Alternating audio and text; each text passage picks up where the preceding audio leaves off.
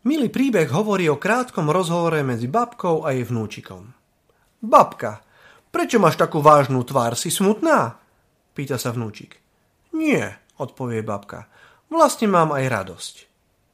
Tak to prosím ťa povedz aj svojej tvári, ukončí rozhovor vnúčik. Možno je to tak eh, trochu naivná reakcia malého vnúčika, ktorý ešte nevie, aký môže byť život ťažký. Aké rôzne problémy bude mať on sám, keď vyrastie a zostarne ako jeho stará mama. Možno malý vnúčik ešte nepočul, že svet, ktorým prechádzame, sa nazýva aj slzavým údolím. My však už vieme, že Boh, ktorý kráčal po zemi, nám priniesol radosnú zväzť. Grécky filozof Epiktetos zvolal.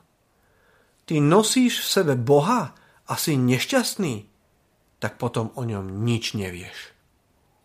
V Biblii sa slovo radosť nachádza 189 krát a kresťanskí kazatelia hlásajú väčšnú radosť. Isté.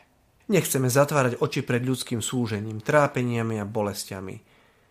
Ale sme to snaď my, kresťania, ktorí sme povolaní k tomu, aby sme hlásali radosť.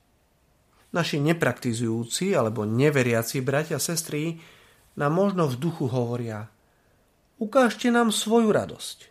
Ukážte nám, že ste našli zmysel života – a potom aj pôjdeme s vami do kostola. Ale najprv nám ukážte, že vám vaša viera prináša radosť. Sám svätý Pavol nás pozbudzuje, ústavične sa radujte v pánovi. Opakujem, radujte sa.